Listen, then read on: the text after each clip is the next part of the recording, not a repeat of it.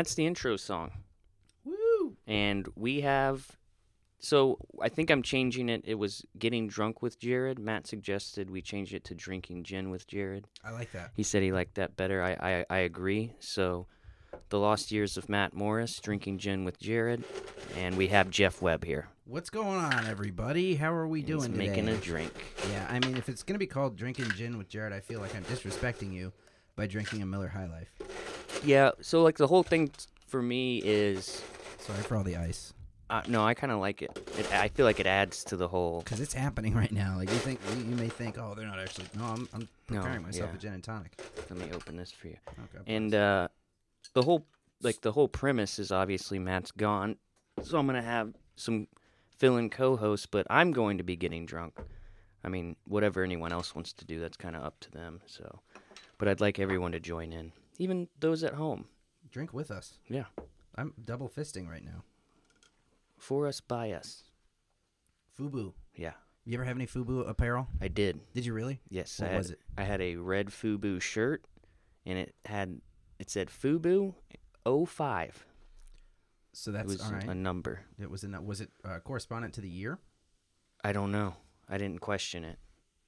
That's fair. And then I Um, started to feel, you know, should I be wearing this? Yeah, But I did it anyway. I, I was I was referred to uh, at a younger age as the white guy that had a Fubu sweater. Mm-hmm. Um, and I- both of those things are correct. Dude, I bought a, I bought a what was labeled as a skull cap, Right. but you know it was a wave cap Sure. because my buddies were wearing them, Mm-hmm. and then I had a Filipino Filipino buddy who wore one, and I was like, well, he's pulling it off. And then I tried to wear one. It was a Nike one. It no, it didn't work out. Didn't work. I didn't realize what was going on. That was before cultural appropriation. Okay. Yeah. I was you- trying to approach appropriation. Well, because like, here's the thing. Can we talk about racism for a minute? Hell yeah. All right, We're so- going Yeah. hard already. We're going deep in the paint right now. I might need to go turn the AC on. It's hot as hell in here. Honestly, I'm fine with it. Let's sweat. Cool. Um, it'll make us want to drink more gin. Mm-hmm. My thing is, I don't understand racism on a on a on just a basic level because a lot of times white people worship the cultures of the people that some white people hate. You know what I mean? Yeah. Like it's like like minorities are cool. I I wish I was black. Cooler. Cooler. They're much Way cooler, than white people Yeah. for so many reasons. Um, I like, I, but yeah, and like, and I understand the the like historical negatives, and then saying like, I understand that there's like an element of of ignorance to me saying that I wish I was black, right?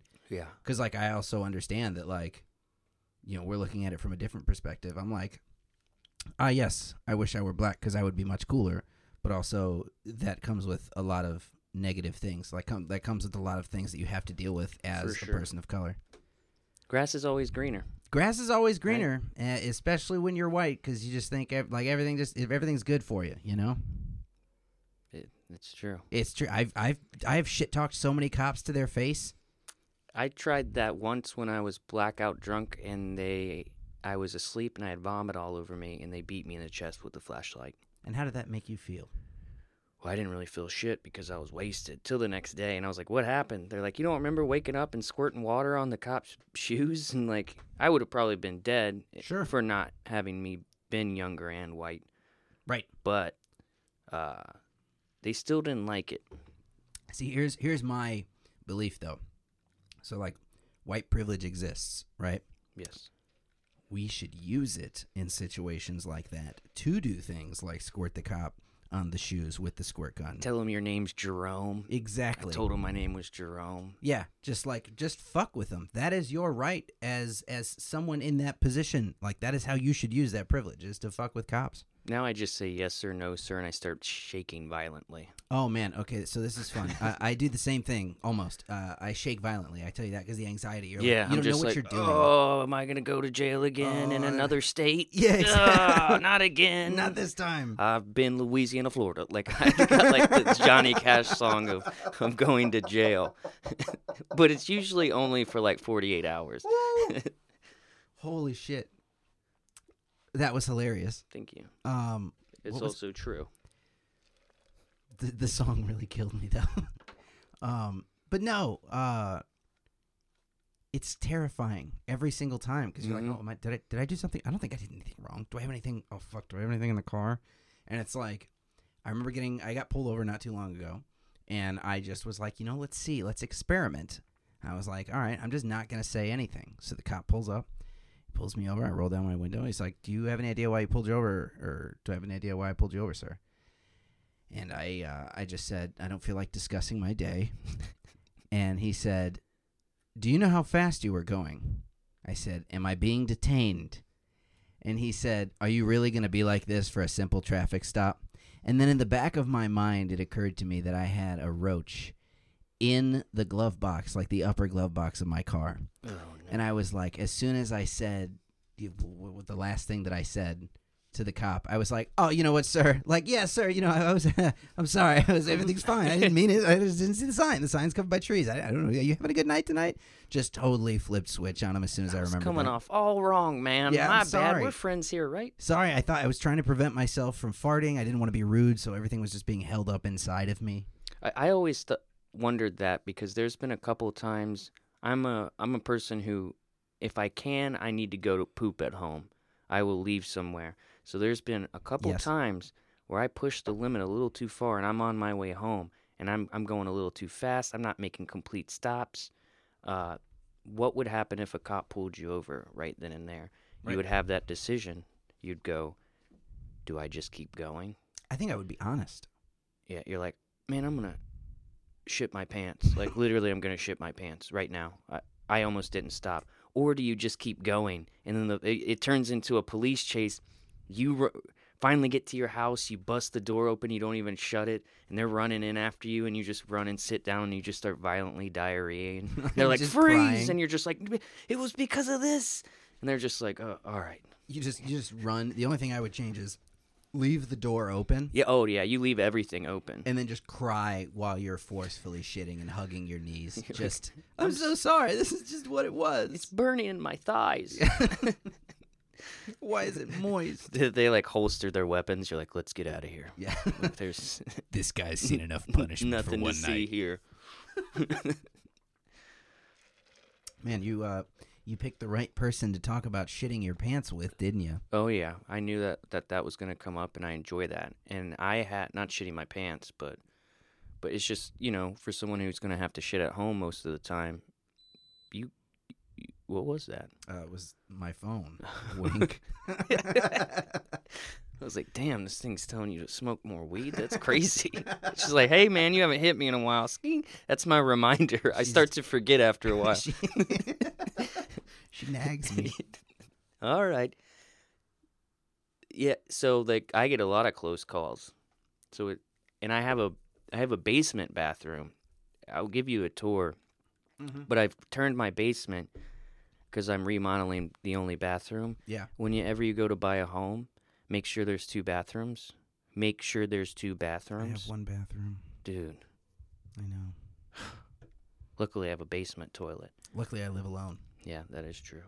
And I uh it's not working quite properly, so I you know that the thing on the the tank lid, Yeah. uh one night I was pretty drunk and there's a flap on it and it's just not working. So it, like won't flush sometimes. I removed that and I smashed it on the ground. And did it work? No, no, I fixed it after that. Oh, right. Okay. But have you ever thrown one of those things? a flapper? No, like the the tank lid. Like you know, like Jason Bourne will be like fighting in a bathroom and he Oh, picks yeah. one up and smashes it over someone. Classic. I was actually thinking of that scene. Did it break? Yes, Oh, okay. See, that's why I wouldn't do it. into a bunch of pieces. Yeah, that's why I wouldn't do it. Ceramic It's some shatters, it's man. there's like big pieces, but also fine pieces. But here's my question: in terms of a value proposition, was it worth the cost of that tank lid for you to do that and have that experience? Maybe. I mean, You know what I mean? a lot of that shit's like that for me.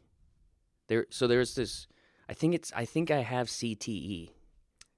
Chronic, traum, traum, Ye- s- uh, uh, Something about- chronic traumatic encephalitis. Yes, something like that. Yes.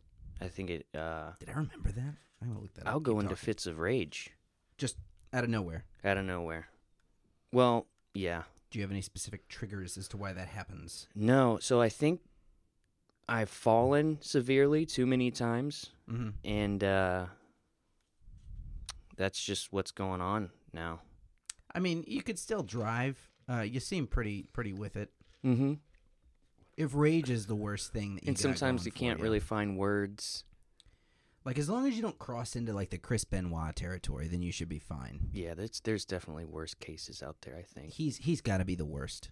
Well, I had a uh, girl at work, and she she actually fell in a restaurant bathroom, and she's been out for a really mm-hmm. long time, and she has to go see specialists, and like all this shit from this like just they actually didn't put out a wet floor sign, and she just mm-hmm. kind of accidentally fell, and I'm like, dude, mm-hmm. if this is that severe for her, there's been because I like to take make other people's situations about me. Right. I'm Same. like, then this has to be. There must be craziness up here Right.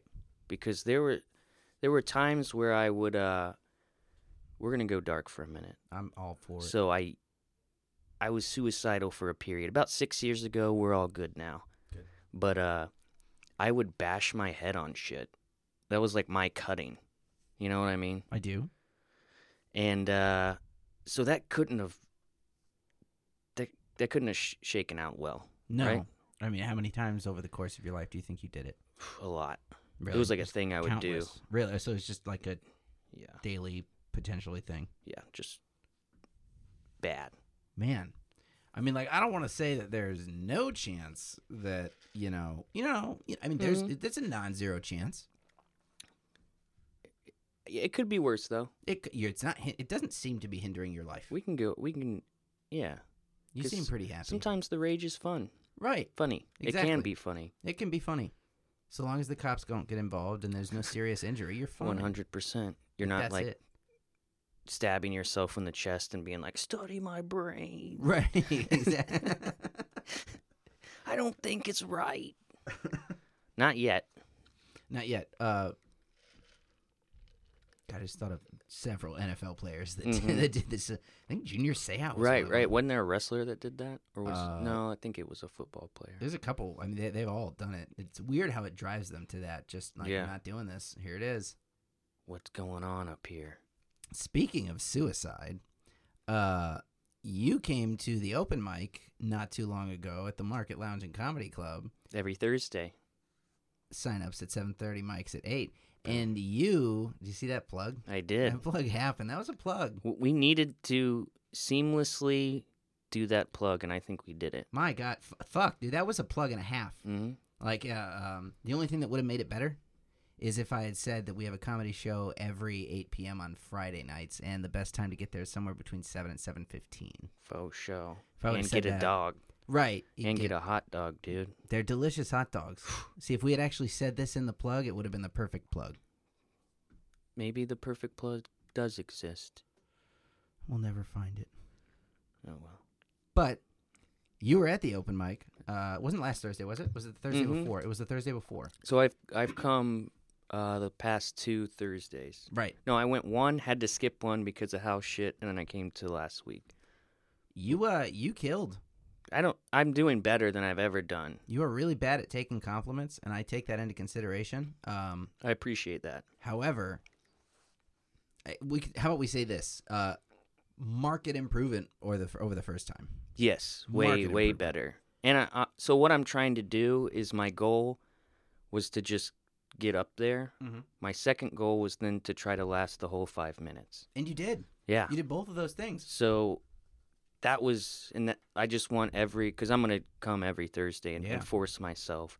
And I, and I kind of like being the first person to go because it it's like it and it just ripped the band-aid off man don't sit here and stew because at any moment I'm going to start shaking uncontrollably and I'm going to run out the front the door. I'm Right. to leave.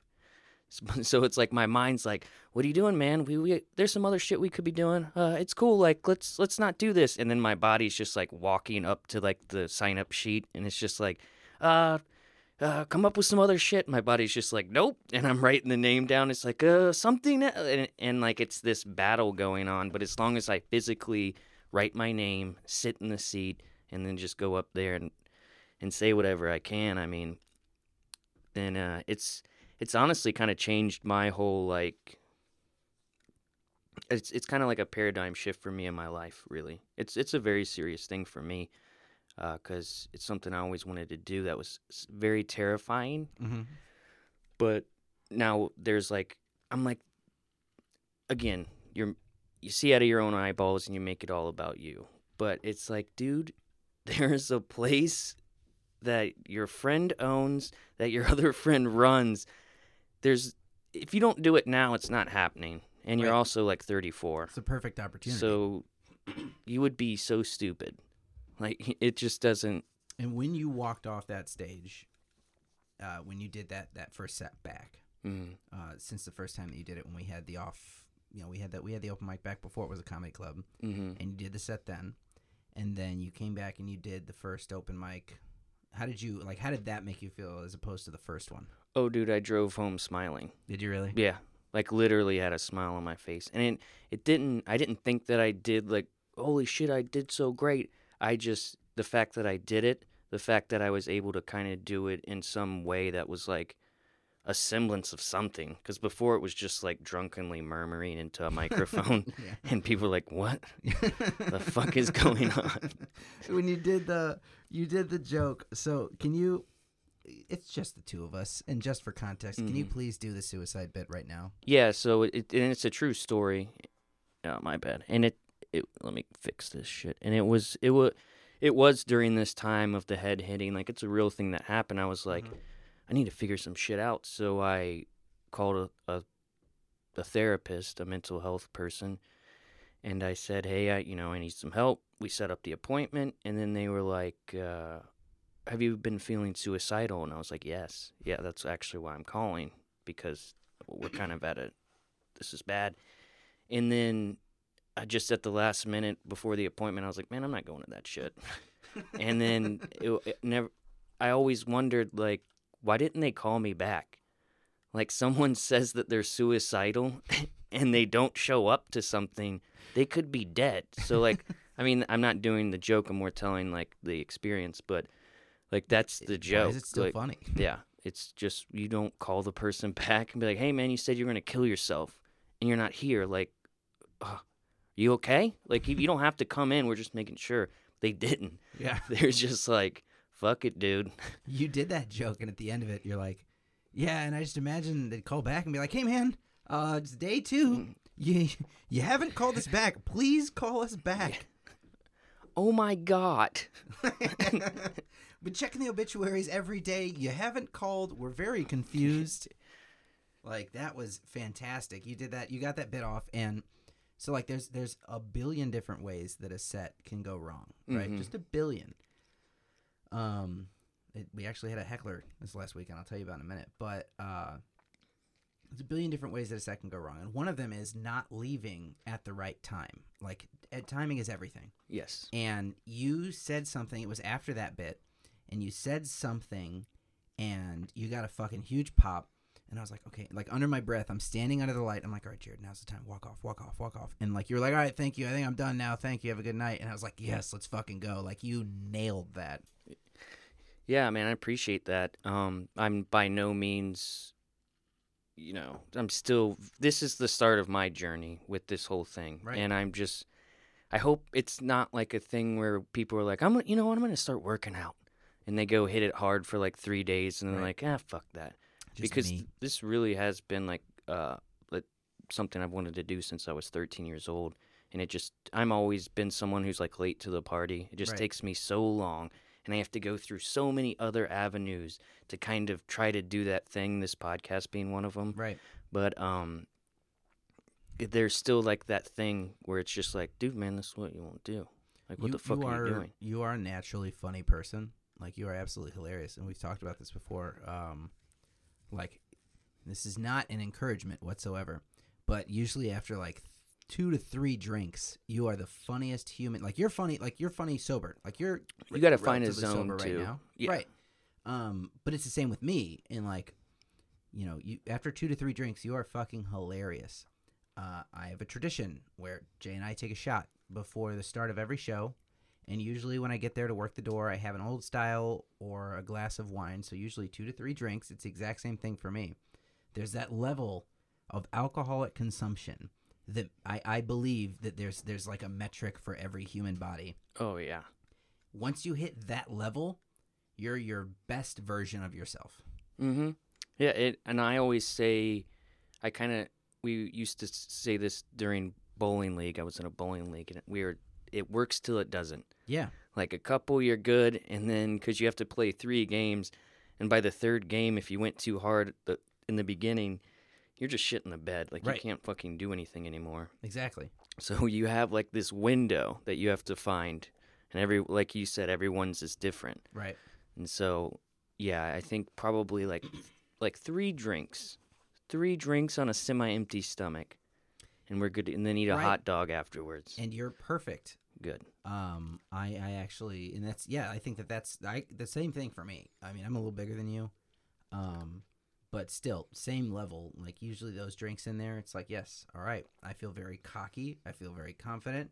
I'm able to walk up on stage and pretend that I have a 12 inch dick. Yeah. You know what I mean? And you can still you can make sentences, and people aren't like, "Is this guy fucked up?" Right. Right. Yeah. There's a. I'm telling you, there's there's a there's a body metric for every person. Mm-hmm. but uh yeah no i mean i was like I was very proud and very excited to see that happen because you definitely looked happy getting off you know I, I like i remember like beaming and like you know giving you the elbow tap as you were coming off the stage and you were equally happy and i was like yes here we go this is gonna be fun Yeah, dude, I appreciate I appreciate that. I appreciate all your encouragement, or even the fact that you guys are even doing it is is amazing. So that was that was jason's idea uh entirely i mean you and i have talked about this on and off you know Mhm.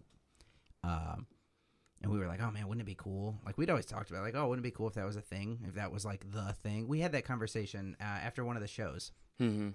and back in back in the day, like last year when it was like once a month shows that we'd do. You were like, I remember we had that conversation. We were outside, and you were like, "Man, wouldn't it be something if like that was the thing yeah, that it was? Like that became that?" And he, you know, we got all the restaurants and bars got shut down in March. Early April, he texted me at like two in the morning, and I've told this story to anybody that would listen. But he texted me at like two in the morning, and he's like, "Let's turn the lounge into a comedy club." And I was like, "Oh shit." Um, okay, yes, but we have to do, you know, this, this, this, this, this, and this. And within like half a second, he's like, "Yep, whatever you need, we'll do that, 100%. Yes." boom. And I'd be like, "Okay, but we got to do this, this, this, and this to make sure we're legit." He's like, "Yes, sure, let's do it." And I remember telling him that we should have like a, a sign. Actually, I can't remember. It could be him or it could be me. Uh, but one of us brought to the attention that we absolutely should have the sign, you know, the sign that's behind the chalkboard now hmm or in front of the chalkboard now. And um, we said, you know, I was like, one of us, we were like, that's like legit. That is that just legit thing that makes you that much more, Yeah. you know what I mean? Yep. And uh, he did that. The sign's fan fucking tastic. We didn't have it for opening weekend, but it ended up going the second weekend. And uh, we had Vic Pandya in on Friday, this last Friday on August 7th. And he was like, he told us after the show, he came up to us, he was like, you know, I walked in and I was like, wow, this is a nice fucking spot.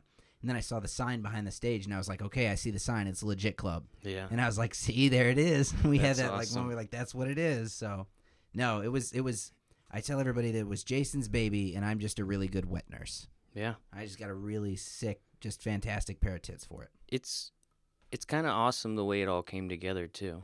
Like it, you know, even just like meeting you, you're like, "Oh, I do comedy." I'm like, "Holy shit. That's crazy. Mhm. That's something I always wanted." to Like and then it just slowly progressed into like now. And then Mhm. even, you know, what it can be in the future. It's very exciting. E- even now with like everything that's going on and it's pretty crazy like this like pretty fortunate, Right. you know. Absolutely. I mean, well, uh, Jason and I were just talking today, actually, um, about how you know a lot of restaurants are not doing well right now. A lot of bars are not doing well right now. I know uh, a couple people. I talked to a couple bookers and, and owners of comedy clubs around the Chicagoland area recently that told me that they're barely breaking even right now. And every Friday we've had to turn people away. It's kind of like a- capacity. A horribly good time Yeah. to do it. You know, in a way because like a lot of people can't even even from I'm I'm sure uh, I don't want to speak for comedians, but I'm even sure for them to be able to even get on a stage right now is like cool.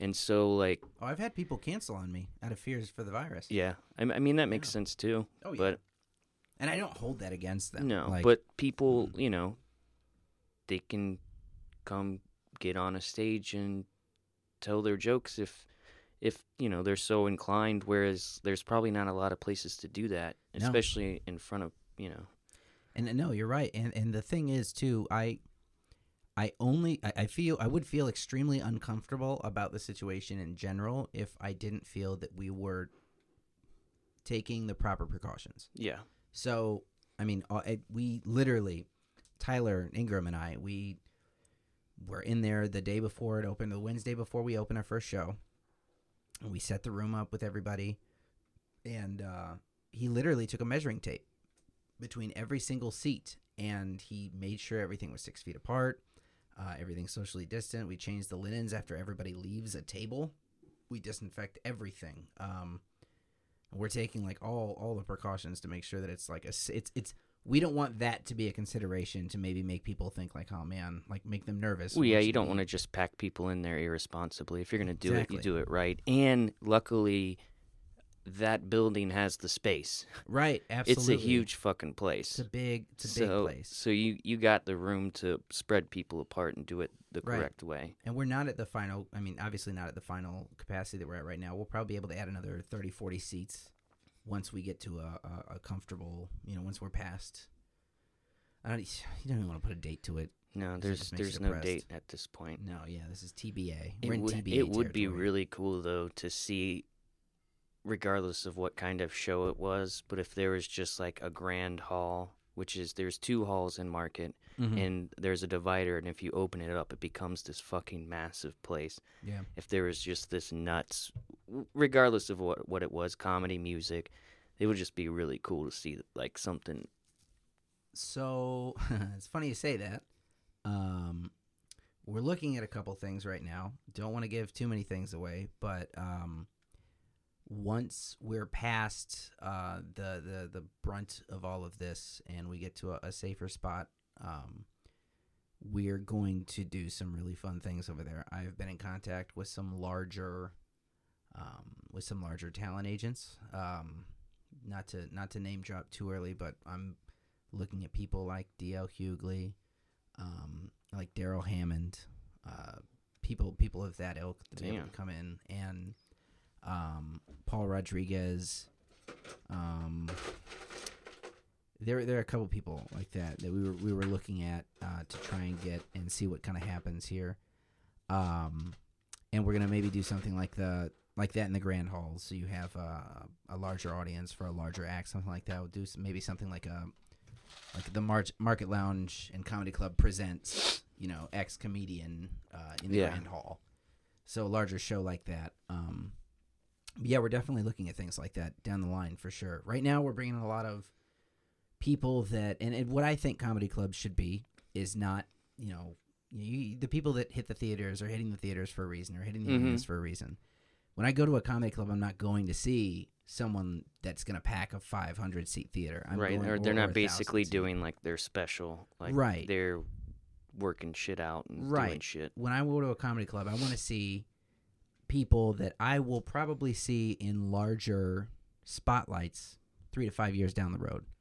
Like, I mean, we, we've already had that. Vic Pandya, I'm I'm telling you, like, the man had the number one comedy album on the iTunes charts, debuted at the number one comedy album on the iTunes charts, and was a top 10 in the Billboard comedy charts last year. Yeah, dude. I, how how was it? Like it was fantastic. He was hilarious. Like he's a hilarious comedian. And he's also like just the sweetest human being you'll ever meet in your entire life. It seems like even with because they're, it seems like even if you are kind of successful at it, Yeah. you're probably a bad a badass as far as like being a comedian's concerned.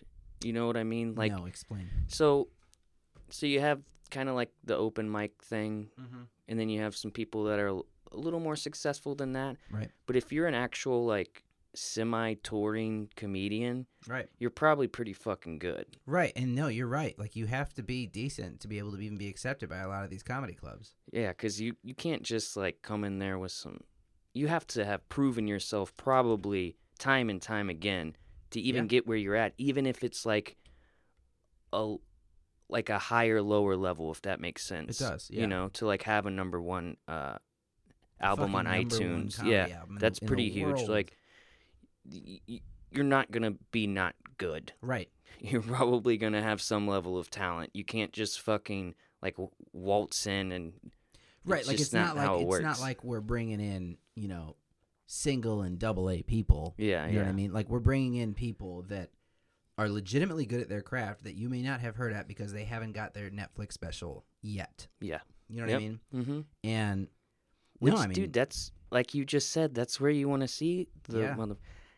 So I, I'm gonna try to steer this away to as le- less hipster as possible. But you Oh. know, speaking of like when you like see a band or you see a comedian in like a small place and they end up blowing up. yes, So like I saw the Black Keys when I was 18 years old at a bar called Sluggos in Pensacola, Florida Mm-hmm. and they were they had a van and they had a trailer for that van. They were playing frisbee in the parking lot, and my friends and I we were not of age, so we could get into the show, but we couldn't drink. Mhm. So we're pounding beers in the parking lot.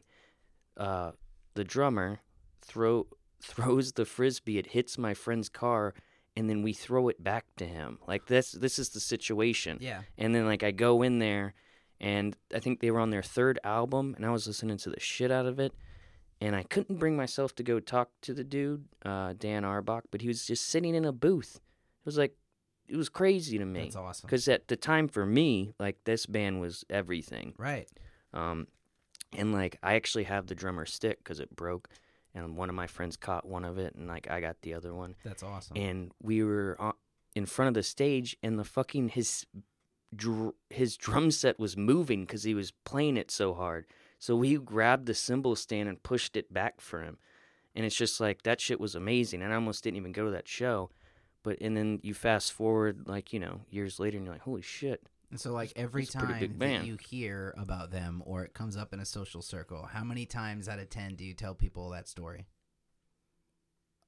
a lot Exactly, like And then a lot of the time. you know and then sometimes we'll be like hey i'm, I'm sorry that i gotta say this but uh you know because you don't want to sound like an asshole But I was following them before they were big. kind of but it really had it, it didn't have to do with that i don't give a shit about that but it's just it's okay when i do it is what i'm trying to say? No, jeff I- it's the same. when me, everyone I else does it completely fuck them Yes, but i can do it it's fine I agree. I just, and I- it's a factual story I'm not a hipster just because I don't like the shit that you people tell me to like. right yeah You know what I mean? Like I just saw Blade Runner for the first time in March. really Yeah, It's the fine. original Yeah, it's fine. it's good my It's dad fine. loved it It's a good. I mean, I want to get a Cybertruck because of it. yeah It's fine. i didn't watch the remake The the, the new one. yeah I haven't seen that one yet either. I heard it was very very well shot though. I think there's like a weird thing when movies they take this really long time off before they'll make like a sequel or some shit. Like Indiana Jones. Or yeah, Star Wars. and it just doesn't turn out that good. Like Indiana Jones. It's so, yeah, it's almost like how you were saying, "Hey man, get off now." It's Yeah. like that. Like if they Right. if you just wait and wait and wait, and then you all of a sudden like Anchorman two, yeah. that shit was garbage. Yeah, exactly. No, it was it was it was. Yeah, you're right. Man, I uh, I'm excited for you to do some more open mic sets though. I'm excited for that. Um, I'm excited for you to come and actually see a show on a Friday night. Yes. weren't able to get in because you didn't let me know that you were coming. I just I don't want to be that dude, man. Be that The- guy. The rules apply to me as well. Uh, they don't actually. You know that to be true. I know, but I'd like to not be that person. I mean, uh, well, I didn't have to say it in a public forum to let people know that you don't have to follow the rules, but you don't have to follow the rules. Gr- With great power comes great responsibility. true. Am I right? You're you're not wrong, but no, I, I'm excited for that. We got uh, Jamie Schreiner coming in. Uh, she is a Chicago staple. She uh, she does the singings and uh, does the comedy singings and stuff like that. She's very funny. Got a chance to see her at the Laugh. I like a comedy singing. Yeah, me too. You know, no, she's uh, she's and she is one of those Laugh Factory staples, and she's Mhm. one of those Chicago comedy staples. And when I get a, some people ask me, you know, I got asked recently. They were like, you know, would you rather have a national touring comic or a Chicago staple comic? Because those are the basically the two categories that we have right now at the Mhm. lounge. And I would put them exactly on equal footing because national touring comics, like you know, I have, you know, I have several comics that I've booked and that I'm friends with that can do shows in Indy. They can do shows in Minneapolis. They can do shows in Florida. They and they they have done these things.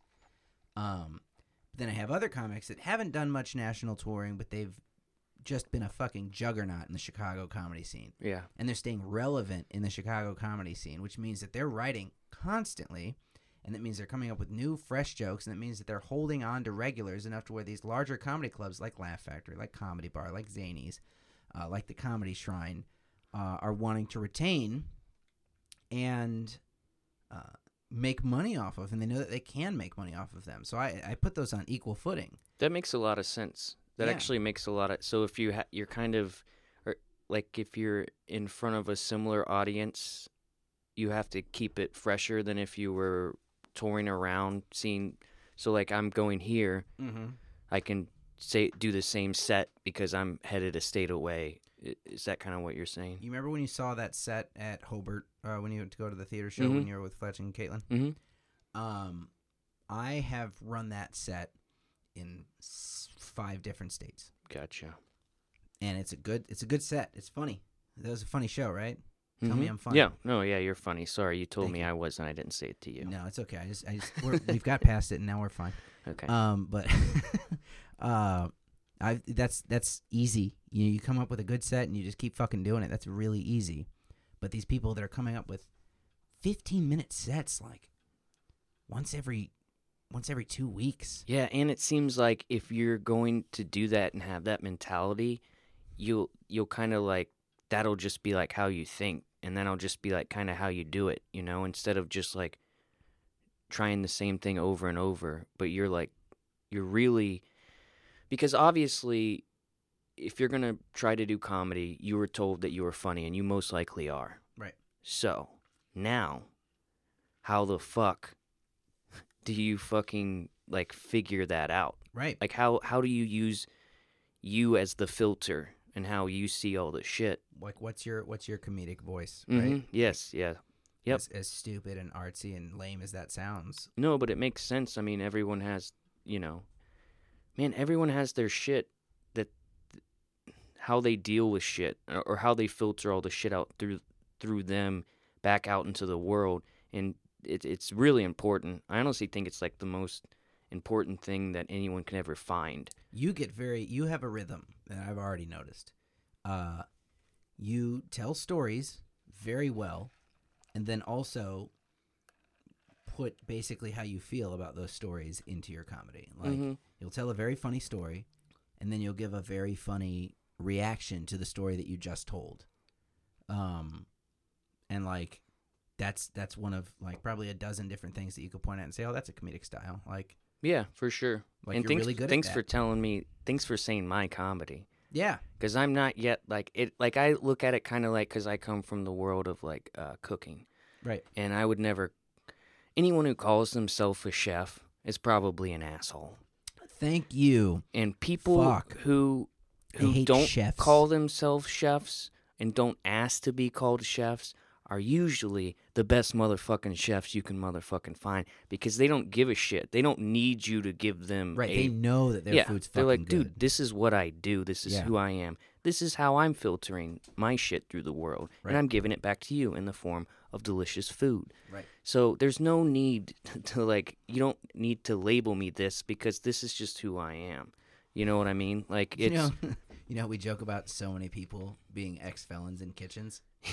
The people that make you call them chef were once in jail for something. Yeah. That's just what I've noticed. I I notice it's someone who's it's they're usually lacking something. Right. They they they have an insecurity, and believe me, I have a about a fucking billion. Oh yeah. but I'm also not asking someone to call me some shit. right. So It's you don't lame. have to call me nothing. I don't give a shit because I am nothing at the end of the day. I know that. It's fine. But uh but uh I'm still going to like try to do some shit, something.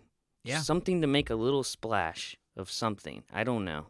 It's it's taken a really long time and my dad used to tell me this cuz my dad my dad worked for the city and then after he got off working for the city, he was uh he like mowed ball fields and parks and shit Right. and then he would go and he would mow yards.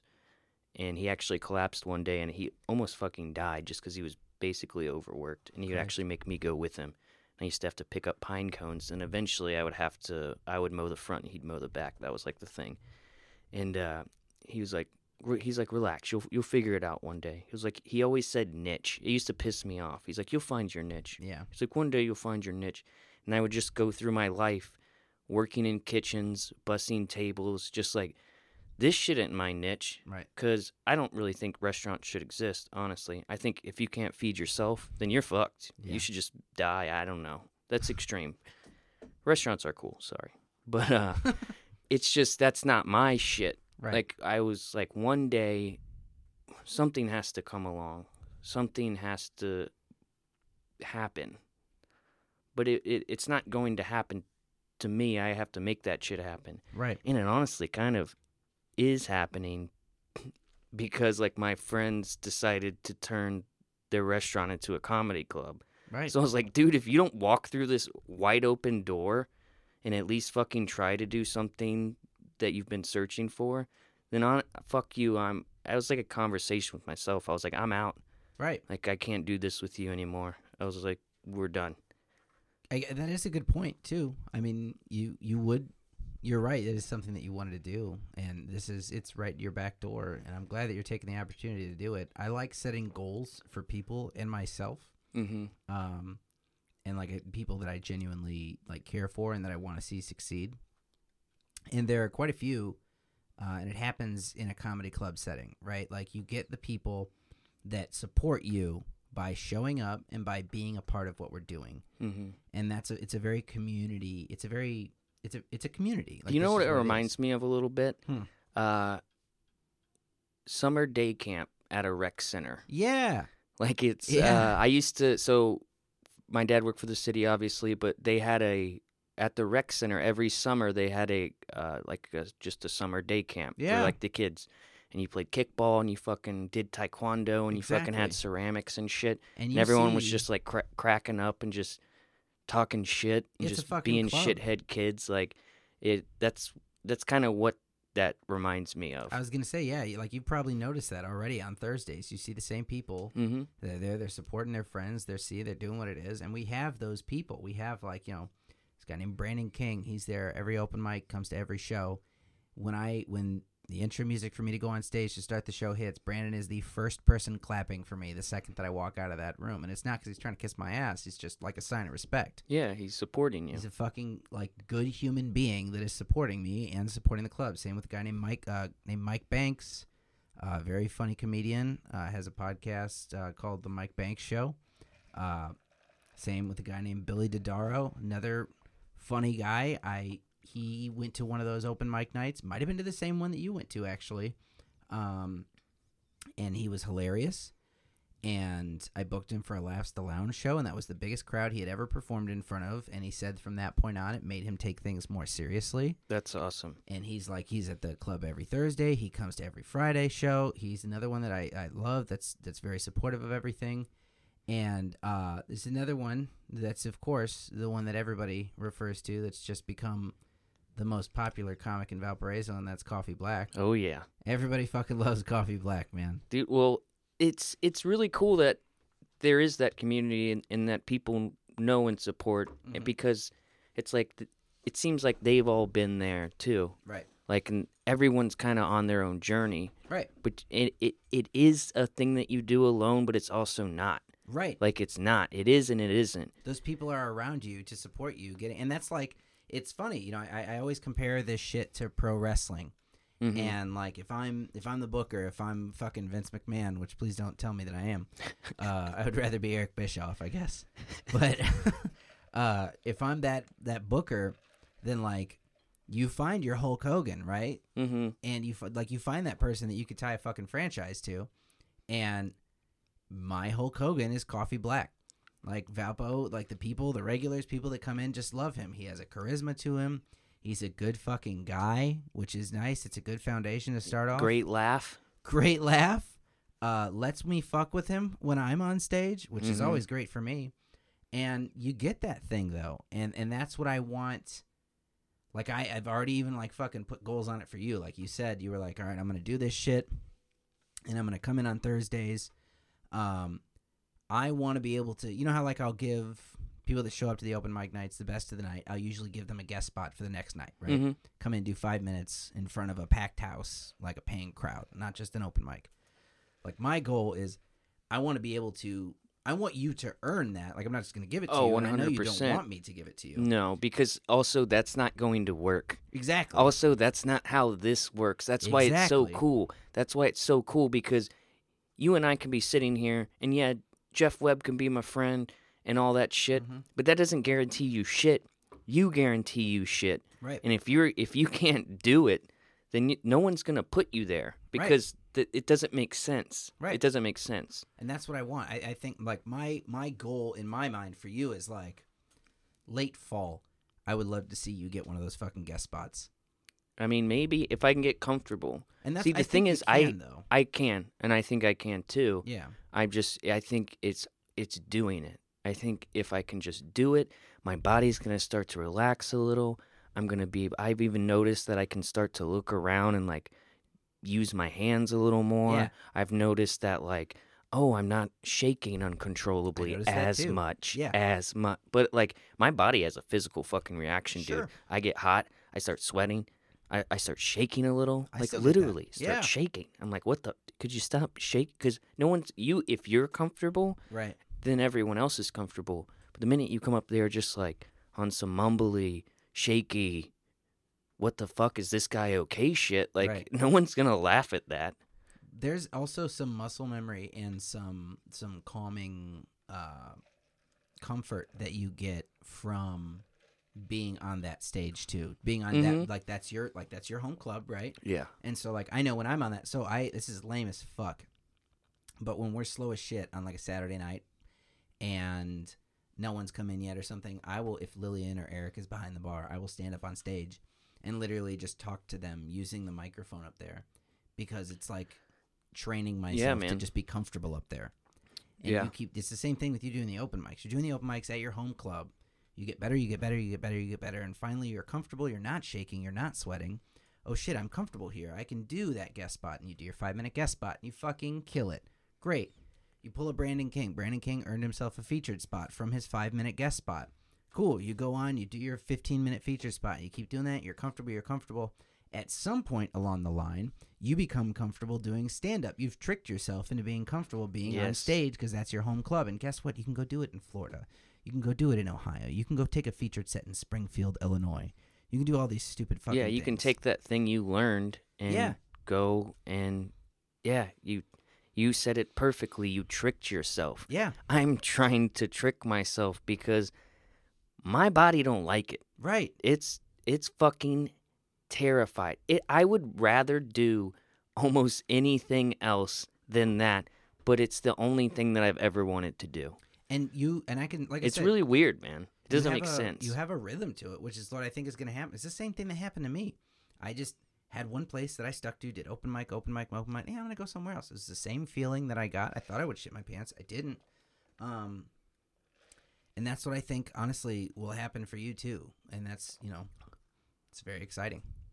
Hopefully, we'll see. I have faith. Well, the future it makes it makes uh like it, it's made everything in my life easier. Mm-hmm. I'm just like at work. I'm like, oh yeah, I can go fucking do that. I was like, I Mhm. just did some shit I was fucking terrified of. Right. Oh, we're good here. Yeah. And I was like, oh, I gotta call this person. Whereas before I'd just put it off because I was like scared. I'm like, no, dude, that's not what we're doing anymore. Like we're Yeah. we're done now. I mean, it took 34 years Right. To fucking find some semblance of normalcy and not be an anxious piece of shit. I do like seeing you like after on the open mics too. Like you'll be involved. It's the same thing. Like you get involved with that communal shit too. Like you end up talking to the comics afterward, Mm-hmm. and you hang out with those dudes, and that that will also bring comfort because oh, coffee's in the crowd over there, fucking Daryl's over there, Sky's over there. Like you see all these people that you know, and so again, you're tricking yourself Mm-hmm. into being comfortable with it in general. And it's it's been it's it's cool as shit, man. You bring in multiple people. I've done my very very best to make it a non-clicky environment because some comedy clubs can be clicky as fuck. Um, and we have people from all over. You know, we got a lot of people that came from D's out in Miller. I really like that too. I like that there's people from all over, And and it's not South just Bend the people. same. Dude, I the more people that started to come in, the more I was just like, well, I don't know if I could make that person laugh. Well, I don't know if I could do that. But it's like, well, then you're not funny, man. Right. Like, then fuck off. Like, then Right. fuck off. And I, this past time, I, there was two people that, like, just kind of came by and were like, "Hey, man, good set." yeah, I'm like, dude, I that ga- shit gave me goosebumps. yeah, man. I was like, what? And you remember that, and you remember the next time you see them on stage, Yeah. and they're fucking funny. hmm And then you think, oh shit, that very funny person just got off stage and said, "Good set to me." yeah, and That's awesome. And again it's like it is a solo pursuit but at the same time it, it's a community Yeah. that's that's really cool Yeah. that's really really awesome No, it's like I said, it's awesome. You get all those people, um, and there's like I said, those South Bend people have become staples as well. I mean, all of them. There, there, there are three in particular from the South Bend area that come. The names Jenny Rodriguez, Joe Tidd, and Brian Collins, and their home club is the Drop in South Bend, and they've come to every open mic. And uh, Jenny and Joe have done guest spots. Uh, Brian did a featured spot. Brian fucking slaughtered this last weekend. which i admire because i live about five minutes away from market and the last time i was like dude i gotta go i'm getting pretty drunk i should have ubered here and you're like i'll drive you home and i was like nah i work tomorrow i need my car Yeah, right. and so I just had to like dip out because uh, I I spend so much time trying to get encouraged to do it that by the time I'm done doing it, I'm like, oh shit, Yeah, like I, I literally I remember that. It's like "You- I'll drive you. It's fine. yeah, I'm gonna Uber next time so I can hang out. I will just drive you home. Well, I'll Uber there and then I'll let you drive me home. Oh yeah, that's smart. Yes, do that. That's a good idea. Just asking so much. Of me? Yeah, that's no, okay. not at all. I, I offered. Yeah, offered that's that true. night. That's Yeah. true. It's good shit, man. I'm I'm very excited for it. I'm excited for you to get better and, and, and just keep doing that shit. What uh, so like for me, I'll I'll go first. But for me, so like Dave Attell's Skanks for the Memories. that album. I can probably recite it. I still have it. I still listen to it to this day. Like if if I'm like hanging out by myself, I'll throw it on. right. It's it's one of the funniest comedy albums I've ever listened to. It's it's probably my favorite. I don't know what it is about it.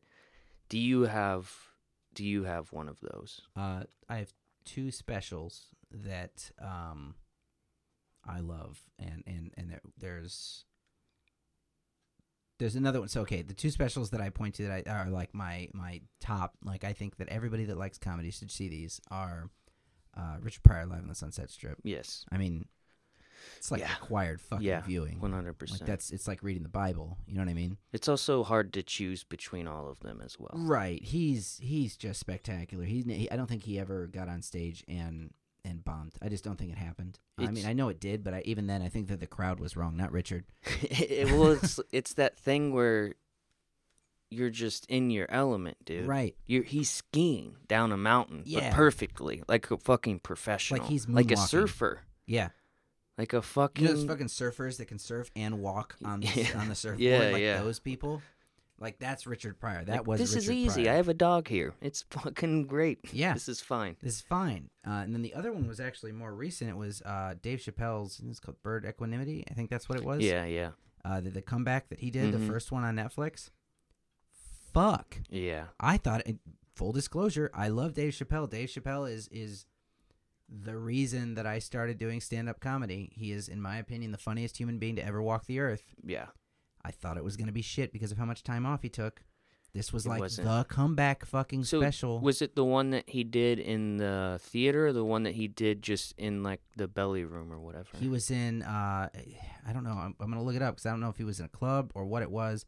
But I remember because that that, was the double one, right? Yeah, because there was two Yeah, of them. He yeah, did he yeah. did one that was called In the Heart of Texas, in the Heart of Texas, um, and that one was good. But Was that the one where he talks about the uh, the pimp and he has the book? finish? Do you remember what it, what the rest of it was? It was like Lettuce Slim or whatever he's talking about. He's basically talking about uh, his Comedy Central deal and how like he's like equating it to pimps and and prostitution. And this dude who was a pimp wrote a book, and he has like one of the original copies of it, and he just kind of go- he goes deep. Like he it was like not what you would put in a regular Netflix comedy special. That was the one that I think happened at the club, yes, that is the one that happened at the club. and the one that I'm referring to is It was uh, the one right before that because they were like two. It was like a double release. Yeah, so this one, yeah, so that was he did two for that one too. Mhm. He did that the club, Ah, and there was the other one too. I can't remember, but I, I know the one you're talking about, the one in the club, because he sat down the whole time. yeah, it was a yeah. smaller club. He's like smoking a cigarette. He just exactly. he's just he's going like deep on some shit. The one that I'm talking about is uh, it's called Dave Chappelle Equanimity, um, and that was in the Warner Theater in Washington D.C. Okay. Which he's from D.C., so Yep. that's pretty fucking cool. Mm-hmm. Um, no, he those are the two specials that for me, and I mean, Killing Him Softly is fantastic, of course. Yeah. But uh, those two right there would do it for me, and that's I think why I tell I you know my my style of comedy is I just tell stories. I'll get up there and do fucking if I'm doing a half hour, I'm telling like four stories. Yeah, there's so there's this uh, another goal that I have for myself is I want to tell the story of when I went to prison in New, in New Orleans. Mm-hmm. Bec- be, it's it's this long journey. Right. It's like this "Oh brother, where art thou?" journey of um, just me going to New Orleans. I was 18. Just my dad looking me dead in the eyes as I'm leaving. It timed out so perfect. The whole thing is so good. It I, it timed out so perfect. I'm leaving with this bag, and he goes, "Where are you going?" And I was like, "I'm going to Mardi Gras. Some friends just invited me." And he looked at me right in my eyes, and he goes, "Do not go to Mardi Gras. If you go to Mardi Gras, you're going to go to jail." And I just kind of looked at him for like two seconds and was like, eh, I'm going to Mardi Gras. and just from then on was just, it was a shit show that landed me in Orleans Parish Prison, the OPP. I had a prison number, I had a, everything. Are you down with OPP? No, Oh shit. no, it's horrible. Oh fuck. They don't know me. It's it's bad. it was so bad. They don't know him. and it, it's so like the it, so I want to because if I can tell this story right and craft it, there's so many just ups and downs and shit that happens that. It, but I think it's gonna take a long time Please to tell the story. Please add. Now you may ask, does he know OPP? And I will tell you, they do not know me. Please add that. It'll slaughter. Or they know the fuck out of me. Yeah, they know me too well. I got raped in jail.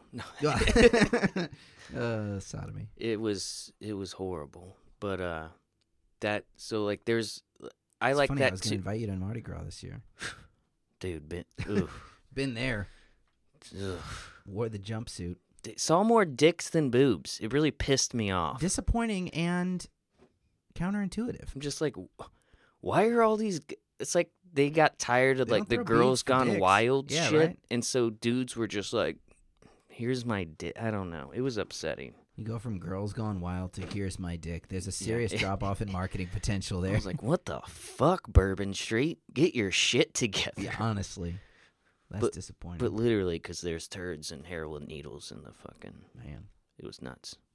You got uh, you got you got two years left of Jeff Webb before Jeff Webb comes out of the area. What are Yeah, you I gonna know. What are you gonna do with that time? Well, I'm going to take advantage of the of you. Thank you. It's about time. we're we're gonna we're gonna I don't know tell some fucking shit jokes and get high. I think my goal is, I want uh, Jarrod Michael to headline before I leave for West. We'll That's try. my goal. We'll do. We'll do. We'll do. Let's I do. appreciate all your help too. I I like seeing my friends succeed.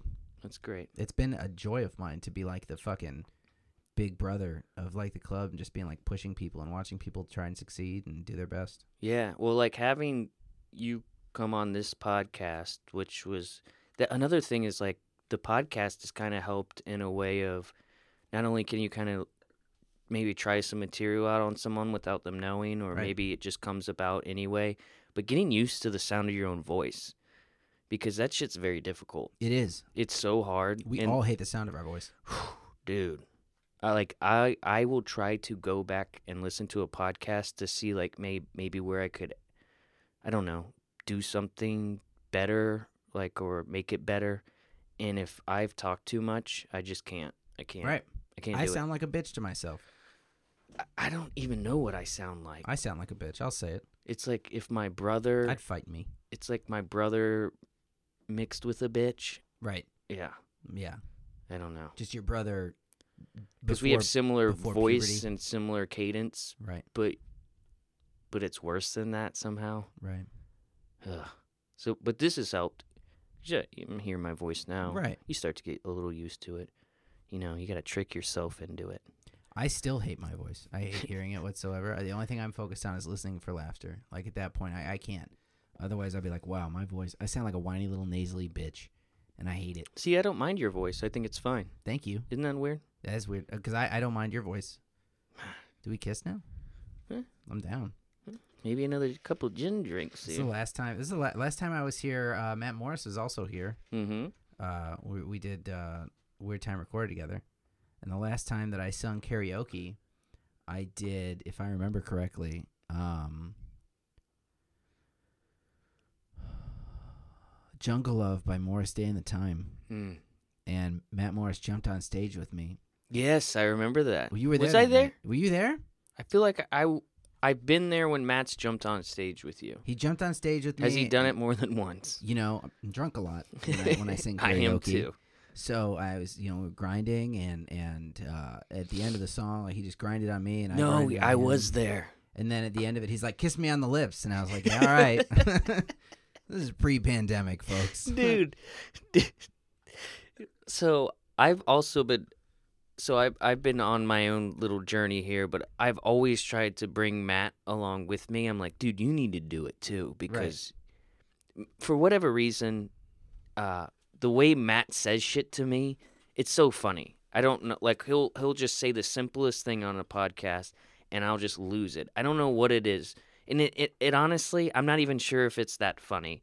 It's just like he just had the it's like rhythm it's timing and certain people maybe they maybe they know they're funny maybe they don't Right. so i was like dude you need to do some stand up too and he's just after we opened as a weird time recorded for you he's like fuck you i'll never get on a stage again I mean, but I remember you telling me, both of you telling me separately. Well, we did get together to rehearse. No, no. So I will. Uh, so this was kind of Matt's fault. Okay. Oh, we're throwing him under the bus. Yeah, I'm gonna throw him under the bus here Okay. because because it's true, and I can do whatever I want. It's your show. And so I go show up at his house, and he has a bunch of people over, and he's drinking, and we have diff- we we have different hours. I work in a restaurant. Right. He's a fucking u- union carpenter. Sure. So he's he's partying, and I, I'm just like, hey man, you want to do the thing or no? And he's just like, you know, we'll figure it out. And I'm just like, yeah, yeah, we'll figure it out. Well, knowing what I know now, that's not how that works. Right. so he's just like, I'm like, ah, dude, we'll be fine. We'll be fine. We weren't fine. We weren't fine at all. Matt was nervous as shit. I was pretty nervous myself. I was nervous as shit too. I was probably more nervous than him. And then we go up there and try to do our thing, and it's just there's not a thing to do. That's the problem. You didn't prepare. Right. You're just up there just we were just out there. Right. We were just like astronauts that didn't chain ourselves to the fucking space station. We're just floating and we're trying to do something. Then Matt starts to try to tell a story about how he like jerked off before he had sex with a girl and it got caught on their family's like camera and it's just like he kind of got us on track. I was I was probably worse off than him. I was no help at all. And we're trying and I remember like him coming you coming up there trying to save us just tr- like like a lifeguard like oh shit these guys are drowning and you like just jump up there and then Matt asked you to sit in his lap He did. and then He we're did. just like I like started to say something funny and you give me this look like, "Yes, keep going there." But I had nowhere else to go. You're like, "Yeah, keep doing that." Like that was like just everything in your eyes. It it was like a, a paragraph of words and I was just like, "Oh yeah, but I don't have anywhere to go." and then eventually Matt just you leave the stage. Matt eventually just he just fucking hits the E button and just goes, I'm out. and he just leaves and I'm just sitting up there and you're looking at me like like honestly like my mother's looked at me sometimes and you're like put the microphone down and get off the stage and then right as you said that I was like what and then the mic started feedbacking which is like out of a movie this Right. isn't what don't this isn't how you want shit to go and everyone in the audience is like, "What the fuck is this?" It was uh, it was so comically bad that it's hilarious now, but at the time I was like, "This Matt got in an Uber and left. Jesus. He had to leave the whole vicinity." It was like he had to evacuate himself from the blast zone. That's how bad it was. and you know what? The show still went great. it, the show went great. Oh, when I when I brought I had to wrangle Matt up before he got in that Uber, and I had to go, hey man, we got to go introduce introduce Jeff, and he's like, well, I'm not going back up there, I was like, hey man, we got to, and then so. The lights go dark. We walk back on the, stage, and you just see everyone in the crowd go, "Fucking these two again." And I had to go up there and I went, "Hey, don't worry. We're just here to introduce someone. We're not going to talk much." Was And then we were funny. like, "Ladies and gentlemen, Jeff Webb." but the look on everyone's face and you could feel the hatred of Right. like these two motherfuckers again. What the fuck is this? It was it was beautiful. it was an I experience. I, I, I, I looked at Matt at one point and I said it out loud. I was like, dude, dude, just ride the wave. Right. I was like, we're fucked. oh man. So Matt is after that. He uh, we actually wrote a song about that when we used to write our own intro songs and Right. pretend it was other people. We wrote a song called Never Again. Nice. Yeah. And it was about how we'll never get back on stage because it was so horrible. And look at you, defying the song. Defying the song.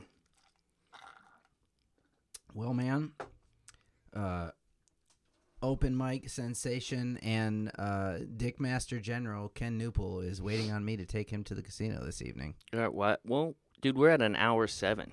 Oh, really? Yeah, so we're Wow. good. We're good to wrap it up Oh, whenever. it was like a half hour.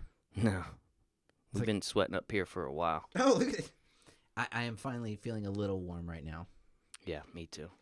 Thanks for coming on here, man. Thank you for inviting me. Thanks, Anytime. Thanks for everything that you've done, and thanks for your uh, encouraging me. I Hey, really man. appreciate it. You deserve it. I I'm I'm here for it. Like I said, the goal for me is within two years, Jarrod Michael Moxley headlining.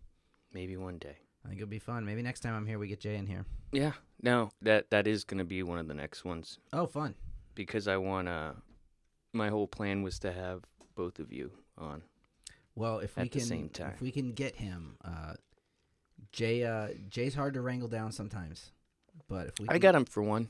He was really? my first co-host. very nice. Yeah, if we can, if we can wrangle him, well, then that's great. So you you had him for the first co-host, and then I was here, and then yeah, next time we just get them both Yep. together. Mm-hmm. One hundred percent. I think that sounds fun. Thanks for everything, buddy. My pleasure, buddy. Love you, dude. Love you too. Buddy. Cheers. Cheers. Cheers me with Jen.